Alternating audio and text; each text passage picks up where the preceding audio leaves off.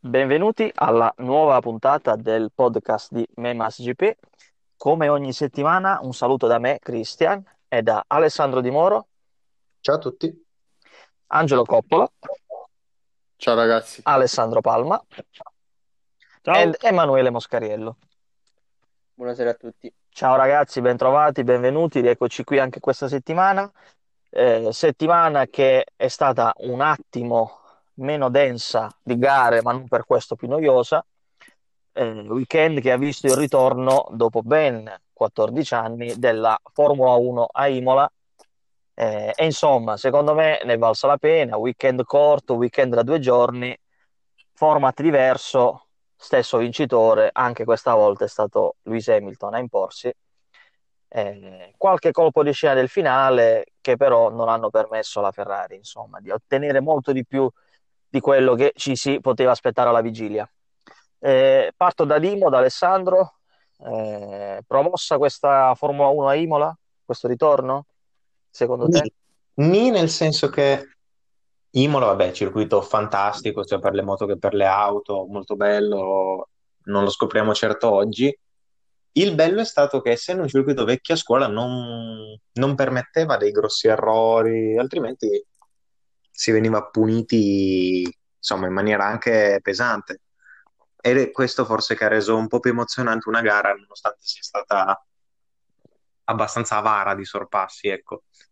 Vi pongo però un quesito per tutti. Eh, che cosa ne pensate voi del format da due giorni? Perché a me non è dispiaciuto, sinceramente.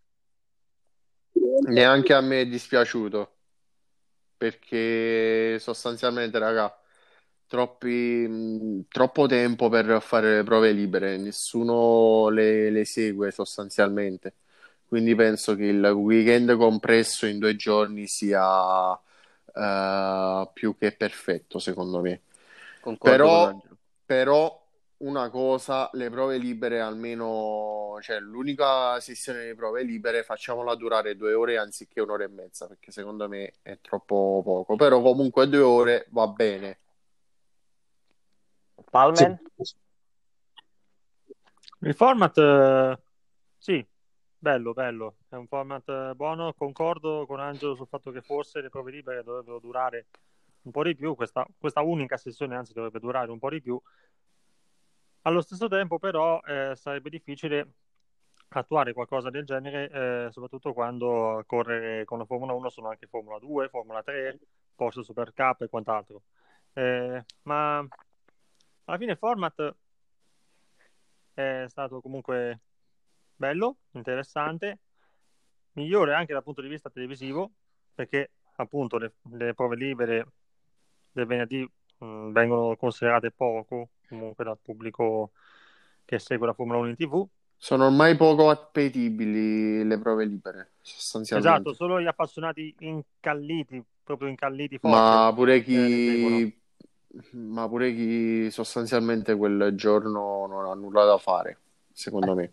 Sì, e detto questo, comunque eh, anche, anche per me ritorno della Formula 1 a Imola promosso, Più che altro, perché la pista comunque è bella ed è piaciuta molto ai piloti. più che altro, sapete cos'è secondo me? Che servirebbe un incentivo per far seguire un po' le libere, per dire il motomondiale, no? Eh, nelle- le libere sono comunque importanti perché se sei tra i primi dieci nelle libere vai direttamente in Q2, eccetera. Invece in Formula 1 questo non accade. Ma vorrei parlare un attimo della Toro Rosso per due motivi. Il primo è per la storia, poiché Alfa Tauri, Alfa Tauri. avete- hai ragione, hai ragione, insomma, il brand di abbigliamento lì, vabbè, quel che è. La scuderia di Faenza, dai, tagliamo. Esatto, esatto, la Minardi. Che, per due motivi. Il primo, il casco di Gasly, che ha suscitato questa polemica abbastanza inutile. eh, vorrei sapere anche magari la vostra opinione. E la seconda è, ma perché non devono rinnovare Kvyat, che ha fatto una gara della Madonna? Eh, Eh, allora, Appunto è ti- stata una gara.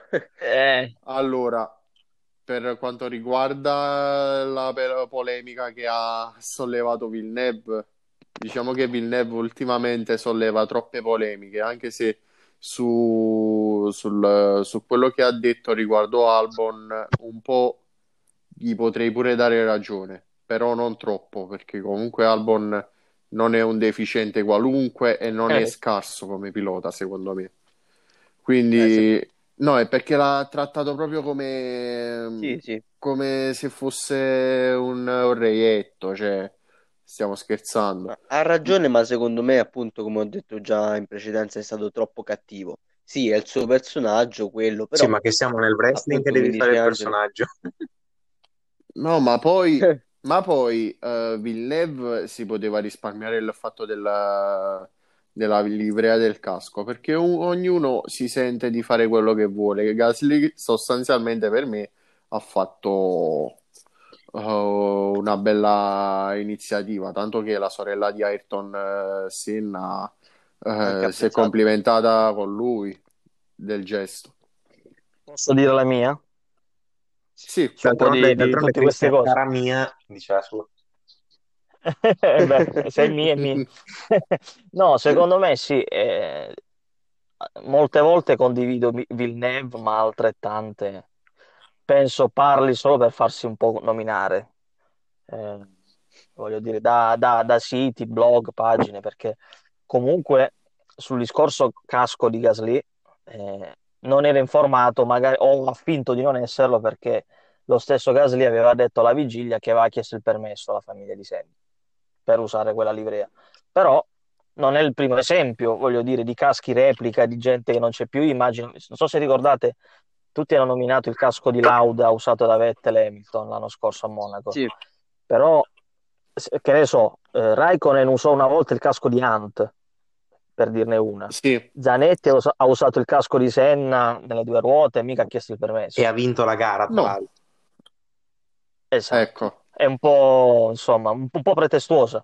Però, eh, parlando dell'Alfa Tauri, comunque, eh, ha ragione Alessandro, hanno- stanno progredendo tanto, eh. Tanto, tanto, tanto. Gasly sfortunato, Kvyat eh, incostante. Però c'è Il problema davvero, è c'è davvero un'alternativa. Eh, Tsunoda è spinto dalla Honda, eh, quello è il discorso. Secondo me, secondo me Kvyat è stato un po' bruciato quell'anno lì, che fu arretrato dalla Red Bull, aveva fatto più punti di Ricciardo, però fu mandato via. E, e nulla, va così, va così. Gasly rimane come, come eh, punto di dipende, riferimento e ci metteranno Tsunoda. Peccato. dipende pure se magari possono fare un pensiero, che ne so, eh, o Perez in Red Bull retrocedono in Alfa Tauri Albon. No, ma Tutto è possibile, eh, però anche no, se la Sì, vedo Tsunoda dura è più per probabile, Albon. però no, comunque.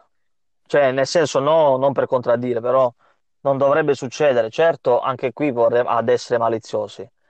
E qui do ragione a Villeneuve.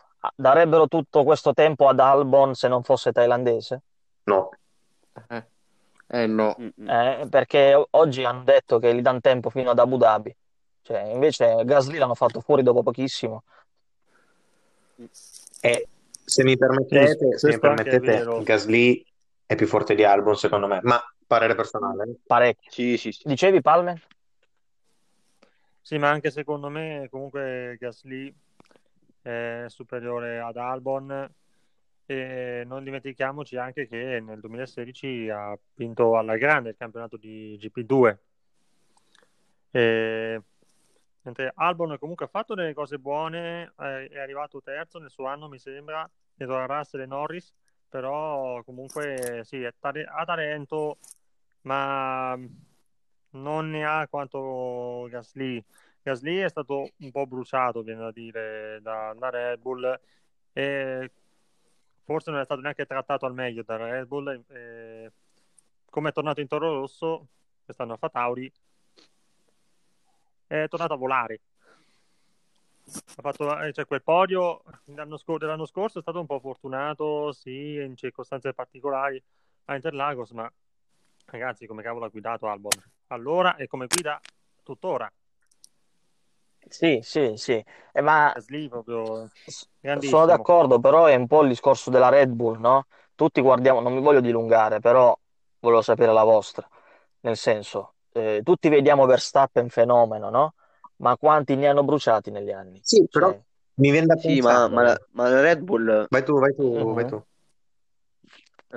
No, ma la Red Bull secondo me non è la macchina che era ai tempi di, di Vettel eh, che li stravinceva tutte. La Red Bull ormai è una macchina che se la può giocare senza Verstappen, ovviamente, se la può giocare con la Racing Point, a parer mio, perché comunque a parte Verstappen che sta facendo i miracoli, i risultati si sono visti, è un po' come Marquez e la Honda, insomma.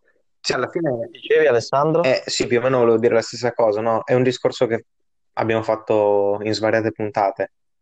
Se Verstappen avesse una macchina davvero vincente, eh, dove sarebbe? Non lo so. Su Marte. Sicuramente sì, però anche qui ieri eh, ci ha messo tanto del suo Hamilton, eh, Sì, sì, ma assolutamente. cioè, nel senso è vero che Verstappen no, su una Mercedes volerebbe, però questo Hamilton non, non lo darei battuto facil- così facilmente perché ieri, secondo me, è stata la- una di quelle gare in cui lo possiamo paraga- paragonare a Schumacher per Sì, sì, ma il punto è che almeno avrebbe un degno avversario per tutto l'arco del campionato, ecco. Sì. Non avrebbe la vita così facile, ecco. Oddio, sì, è vero, comunque è vero. Bottas, eh, come detto settimana scorsa, io invece sul giro secco lo stimo tantissimo, ma in gara o gli succede qualcosa o crolla, non Stai so. parlando di Tom Sykes? Sì, anche. Sì, anche. Ma, ma, ma, e poi magari chiudiamo. eh, peccato per Vettel, perché stava guidando bene. Davvero, ieri è stata una delle sue gare migliori sul passo. Piccola nota vorrei far notare che comunque, nonostante la situazione difficile in casa Ferrari, Vettel comunque tende ancora ad avere armonia con, i pro- con il proprio staff, ecco. Ad esempio l'ultimo team radio. Mm, Sì, sì, sì. Vero, Chiudiamo il capitolo? solito signore. Chiudiamo il capitolo a malincuore, trattandosi di Imola. Andiamo avanti, dai. Cosa propone la scaletta? Il CEV? Lascio a voi la parola. Sì, sì. Ultima, ultima tappa del Eh, CEV che ha incoronato i campioni 2020, tra cui l'amicone di Angelo Ieri Montella, con l'aspirato del Team Chat in Moto2, che si è laureato campione europeo, e poi l'amico di Palmen Isan Guevara nel Mondiale Junior Moto3, che diciamocela tutta, eh, Artigas ci ha messo un po' del suo nella gara del sabato, però bravissimo Guevara perché è un rollino di marcia davvero invidiabile. E poi David Alonso, il colombiano, nella European però Talent Cup, anche lui si è portato a casa il titolo. Sono già due titoli, Anche Fermin due Aldeguer. titoli per il team Aspar. Non male, non male. Niente male, Sì, niente il male. team, ecco, il team Aspar che è da anni che lavora anche eh, nel CEV per crescere talenti e portarli poi, e portarli poi se riesce al mondiale. E questa è la volta buona, credo, per il San Guevara, perché ha fatto una stagione incredibile. Ha faticato un po' all'inizio tra mm, Estoril e Portimao, ma la Jerez è stato sempre davanti e ha Anche perché tanto, non va dimenticato che era il debutto, eh. come ha fatto anche l'anno prima nella Talent Cup. Sì, sì, ma lui è un pilota che veramente più di, più di tanti viene considerato il campione del futuro. Lui ha- è il primo pilota intanto ad aver vinto consecutivamente European Talent Cup e CEV, e il Mondiale Junior Moto 3, scusate. E poi ha solo 16 anni e ha già una capacità di gestione della gara invidiabile, che tanti piloti, anche più esperti di lui, si sognano.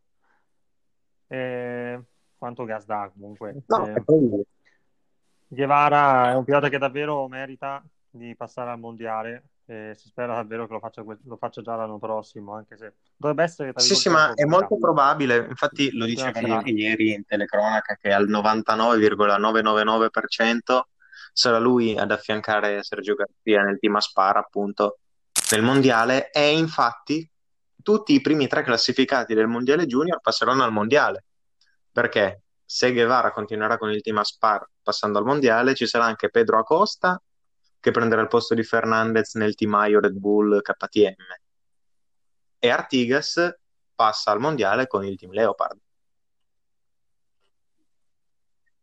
Sì, esatto. E poi comunque ragazzi bisogna dire una cosa, quanti talenti nel CEV, ma non solo nella Moto 3, ma anche nella European Talent Cup. Purtroppo in Italia non si può vedere perché, Mamma mia, perché messi Sky ha malissimo, eh. l'esclusiva per il CEV, ma non trasmette la European Talent Cup.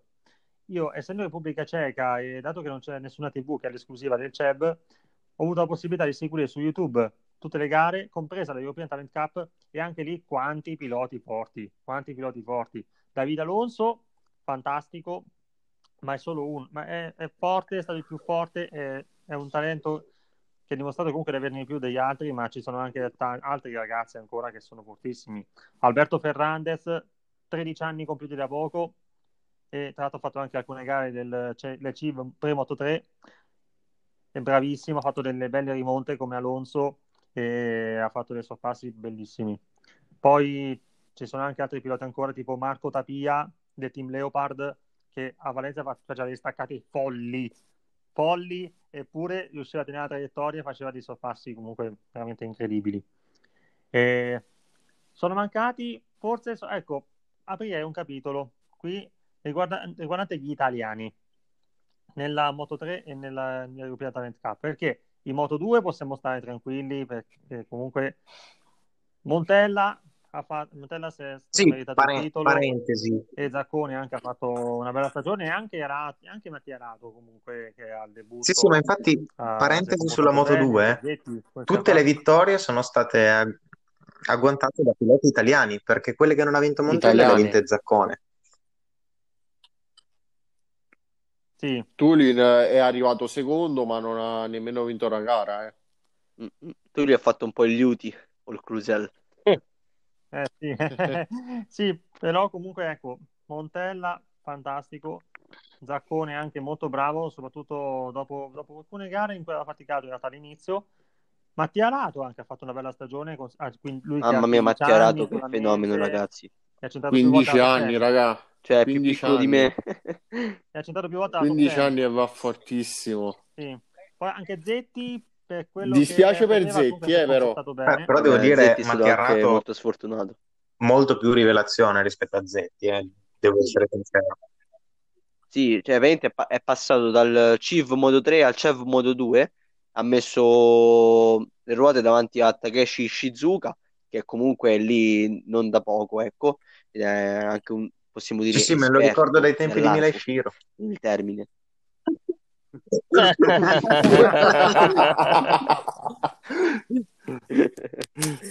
Ah, comunque ha fatto, cioè, alla prima gara è andato subito a punti, se non erro, quindi tanto di cappello.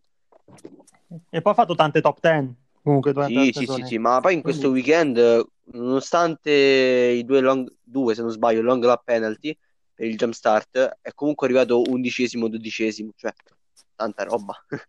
Sì, tanta roba. Io però adesso, sempre parlando di italiani, aprirei un capitolo, Un capitolo un po' Moto3 triste, Cup, perché lì gli italiani sono mancati, sono mancati Sì. decisamente. E a parte qualche, qualche piccolo spunto di Filippo Farioli nella Talent Cup, eh, però molto sporadico, anche perché eh, Farioli ha avuto anche qualche problema fisico durante la stagione. Eh, però, ecco, cosa manca ai piloti italiani per emergere anche nel, anche nel film c'è Repsol Posso Nel- dire, Moto 3, Moto 3 e Talent perché in Mo- Moto 2 sappiamo- siamo messi bene comunque però Moto 3 e Talent faticano tanto. Parlando di Moto 3, fateci caso, dopo che Rossi ha tolto il team, a parte dalla porta l'anno dopo con la Gliss, gli italiani sono completamente spariti dopo che Rossi ha tolto il team nel CEV. Quindi diciamo che sicuramente lui ha contribuito molto nel, No, aspetta, nel aspetta, progresso aspetta, degli italiani. Perché, perché dopo? Guarda che dalla No, aspetta, dalla porta vinse nel è andato... 2015. Cioè, Vietti è stato l'ultimo. Ah, sì, giusto. Prima di Bullega e Foggia. Prima no no di Eh, Bullega infatti. dalla porta Foggia Ah, giusto. Sì, ma Giusto, comunque il no, concetto eh. è quello, cioè dopo che Rossi se n'è andato, No, no, non è tanto. Rossi, secondo me, quanto però il fatto che manchi un team di riferimento. Sì, c'era quello di Tonucci, ma era allo stato Sì, decisamente embrionale. E forse mi viene da pensare anche che i piloti in questione non fossero proprio questi fenomeni, passatemi il termine, anche se Spinelli in Italia è andato molto bene, eh, però alle prime esperienze internazionali mm, insomma. Sì. Ma secondo me uno Spinelli Leopard potrebbe fare bene. Anche secondo me, infatti, più che altro anche gli altri piloti, eh, allora, Raffaele Fusco e Leonardo Taccini hanno corso comunque per qualche anno nel, nel CIV e non sono andati oltre qualche podio abbastanza sporadico. Fusco nel 2018 era andato bene, era arrivato comunque spesso e volentieri nei primi tre. Eh, Taccini molto poco costante. Sono passati tutti e due al Mondiale Junior Moto 3 e hanno faticato comunque. Ah, anche se Taccini comunque qualche piazzamento a punti l'ha portato a casa. Beh, però anche Fusco è stato sfortunato, cioè su otto gare, sei l'hanno steso. E anche quello, anche quello. Però mh, nelle altre purtroppo non è andato particolarmente forte. E poi Palazzi. Palazzi, diciamo Ecco, anche Villette, Palazzi dai. una situazione un po' particolare. Posso, posso manifestare la mia indignazione?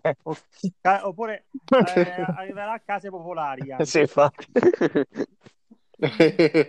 Oh, Pala- Palazzi, Palazzi, comu- Palazzi ha avuto una situazione abbastanza particolare perché eh, lui in Moto 3 ci è rimasto un po' con quello che, che c'era, diciamo perché lui, perché lui avrebbe dovuto fare il campionato col team, con lo- col team junior di Snipers, però dopo il progetto è saltato a causa eh, dei problemi di budget per l'emergenza coronavirus e vabbè, eh, Aldeguer, Fermina Aldeguer è passato alla Stock 600 vincendo, facendo una grandissima stagione tutto. Palazzi invece è rimasto in Moto 3 però con quello con mezzi comunque scarsi E dopo infatti è passato al team Leopard è andato leggermente meglio ma mh, non ha comunque raccolto molto invece vorrei sottolineare invece riguardo la Talent Cup che a Valencia ha debuttato Denis Mihaila eh, pilota che nella, nel Cipro Moto 3 quest'anno ha fatto ottime cose, ha portato a casa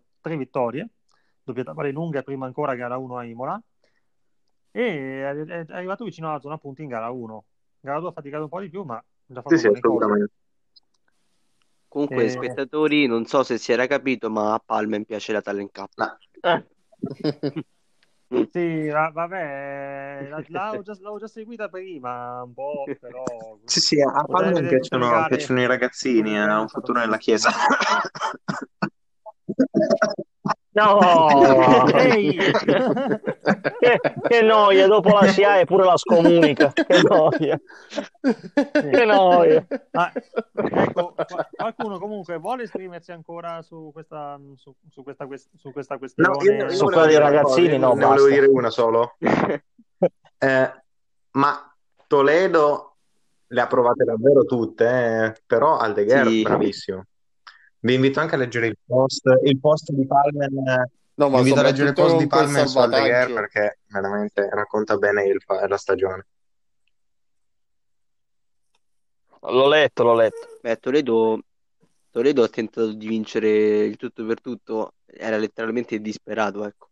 Tant'è che ha provato addirittura a stenderlo l'ultima curva dell'ultimo giro.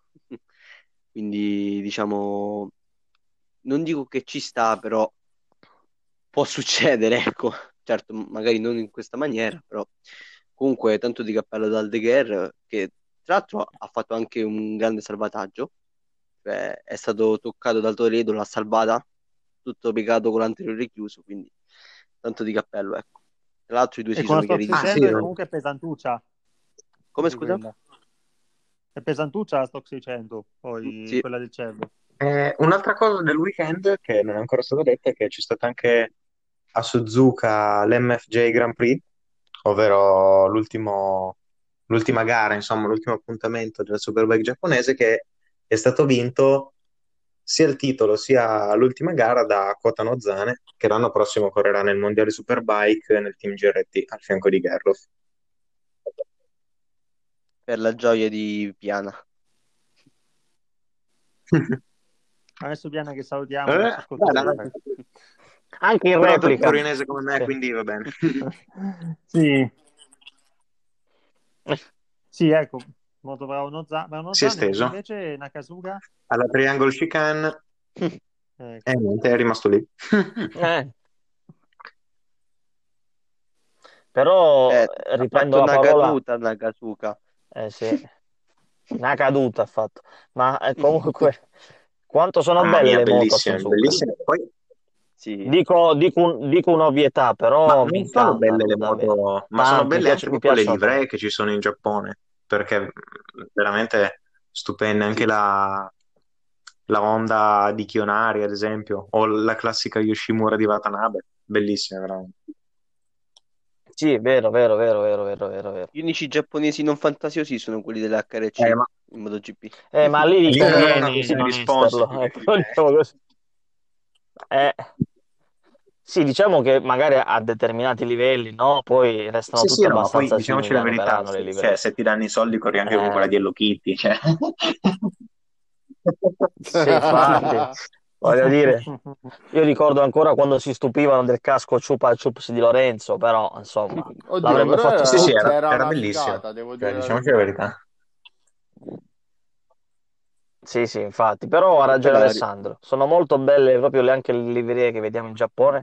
Le corse in Giappone hanno sempre un certo fascino, almeno per me. Sì, sì, sì. Ma vi- visto che abbiamo parlato di campionati nazionali, ci, ci prolunghiamo sul BSB. Passo la parola a Dimo, che c'è una notizia di Eh, mercato. una. Più di una. Allora, intanto è notizia di oggi che Danny Bakan non proseguirà con Kawasaki e sembra che la, la casa che, stia- che sta più spingendo per averlo sia BMW. Non, non si sa ancora in quale team, anche se si potrebbe tranquillamente far capire. Oh my god, che team! E comunque, eh, a proposito, Xavi Forés finirà nel team OMG Racing e Bradley Ray continuerà invece con Synetic BMW. Quindi OMG Racing, Fores No, e non si sa, non si sa. Bacan. Bella coppia. For- Forés quasi sicuro, ma non No, si non sa, si sa. non si sa. Rischia di finire Forest. Co- co- così, dal Vi posso dire anche, vi posso dire anche Forest, che Forces. Peter Hickman resterà in realtà in BMW, ma con la nuova squadra che arriverà, che quindi non si sa quale, quale possa essere, ma insomma resterà comunque in orbita BMW e correrà anche le corse su strada. Questo è quanto, questo è quanto. Però visto che Sperando tornino in Stiamo dando perché queste veramente notizie. quest'anno è stato brutto.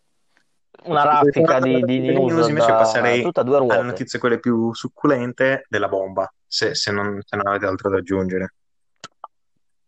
Al, al clou del clou, attendendo quella che è la doverosissima intro che riserviamo ogni settimana alla bomba. Ah, no, attimo, Quindi prego la regia di sulla Formula 1 e adoperarsi. chiederti una cosa, Chris. Oddio, oddio. Ma quanto Vai. è stato sfortunato Russell? Eh, mamma santissima.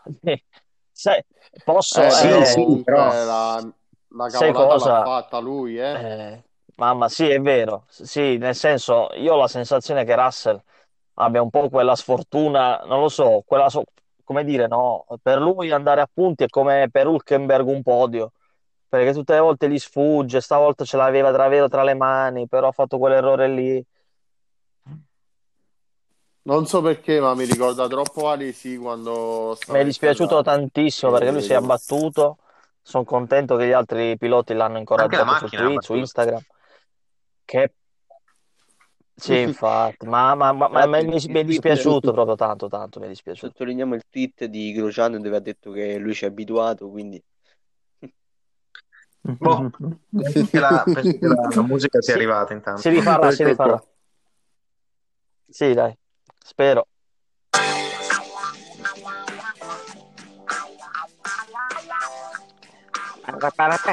Ma che è Bob Marley? E, metro e 7 kg di munello. e, pa, pa. Eh, sì, vi ricordo che dopo 10 secondi bisogna pagare i diritti, quindi io eh, taglierei. eh. Sì, io inizierei ad offuscare un po' a dissolvere il suono in sottofondo. sono piacevolmente colpito in positivo. Sono disgustato ma curioso. Non mi aspetto niente, ma sono già deluso. Allora, no, comunque, due bombe.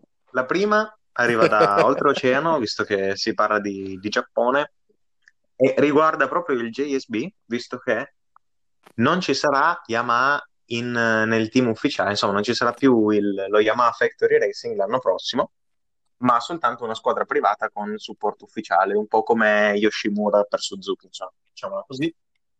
Ma resterà comunque Uh. eh, Nakasuga che andrà quindi di nuovo a caccia del decimo titolo giapponese. Ci sarà anche ancora Kionari in onda, eccetera. L'altra invece riguarda il BSB, dove il team Bike Devil correrà in Superbike di nuovo con, eh, con Kawasaki e in Supersport passerà da MV proprio a Kawasaki con la nuova 636. Uh, Che rappica. Mm. eh, Mm. Quindi la nuova 736 inizia già a farsi vedere in Supersport, cosa che dovrebbe succedere, succedere anche Sì, tra Nel l'altro già in 2022, realtà nel DSB a corso, eh, con me- il team Gear Link eh, e ha anche vinto una gara ad Donington sul bagnato con Westmoreland. Mm. Comunque, secondo me, dal 2022 la, la Supersport eh, invece secondo me diventerà a un- di spettacolo. una polemica continua ogni weekend, ma vedremo, insomma. Sì, polemica, sì.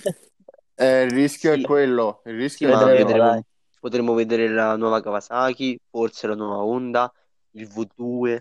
Quindi, secondo me, ci sarà mol- molte cose da scoprire. Ci saranno.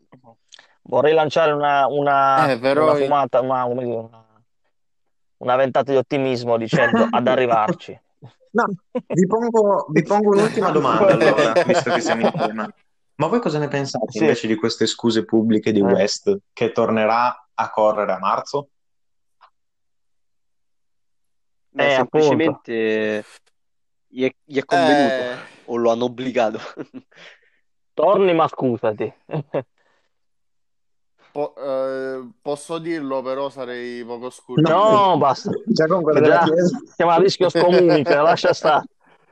Lascia no, no, stare, no, no, lascia no, no, stare. dai. precisiamo il dettaglio. È, sta- è- è sta- è un Vabbè, po' sì, paraculo. Più culo che para. Sì, dai. Ecco. No, eh, eh, sapevo che comunque dovevo dire una parola. Vabbè, culo, te lo concediamo. Era quella. Ma secondo me non sono scuse sincere, però comunque eh, la- sono state necessarie. Sì, ma che gli importa a lui? Vabbè, anche perché comunque a correre, 39 insomma. anni, eh, Eh, vabbè, però. Esatto, esatto, Eh. è quello che veramente...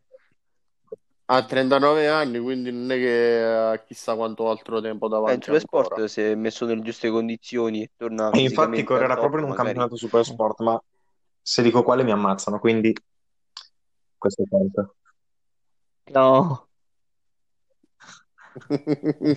Meglio stare zitti per adesso. Sì, sì. Sì, sì, sì, sì. Basta, basta. Va bene, va bene. D- dopo aver rischiato la scomunica, Sì, penso che possiamo sì, chiudere, dai. no? Sì, no? A posto così. Va bene, ragazzi, è stato un piacere anche questa. Dai, ci risentiamo post eh, GP d'Europa, uguale Arriva la Valencia, prima vittoria di Miller, motomondiale, dai, vediamo un quelli po' si in curva quali sono.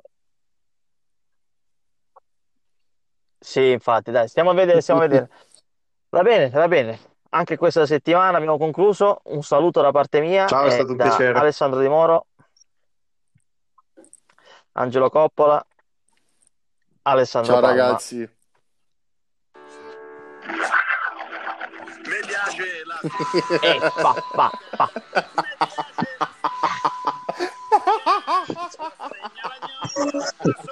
Ed Emanuele Moscariello. Ma non bastava la scomunica. Cioè, Sta non ho ragazzi. capito. Ciao Emanuele. Ciao ragazzi. Ciao, ciao, ciao. ciao. Ah, Angelo, Angelo, dillo, prima che finisca, dillo. Rispettate il coprifuoco, raga. Cosa? Ah, Ora possiamo chiudere. Ah, ah, finalmente. ah. Ciao, ciao. Ciao.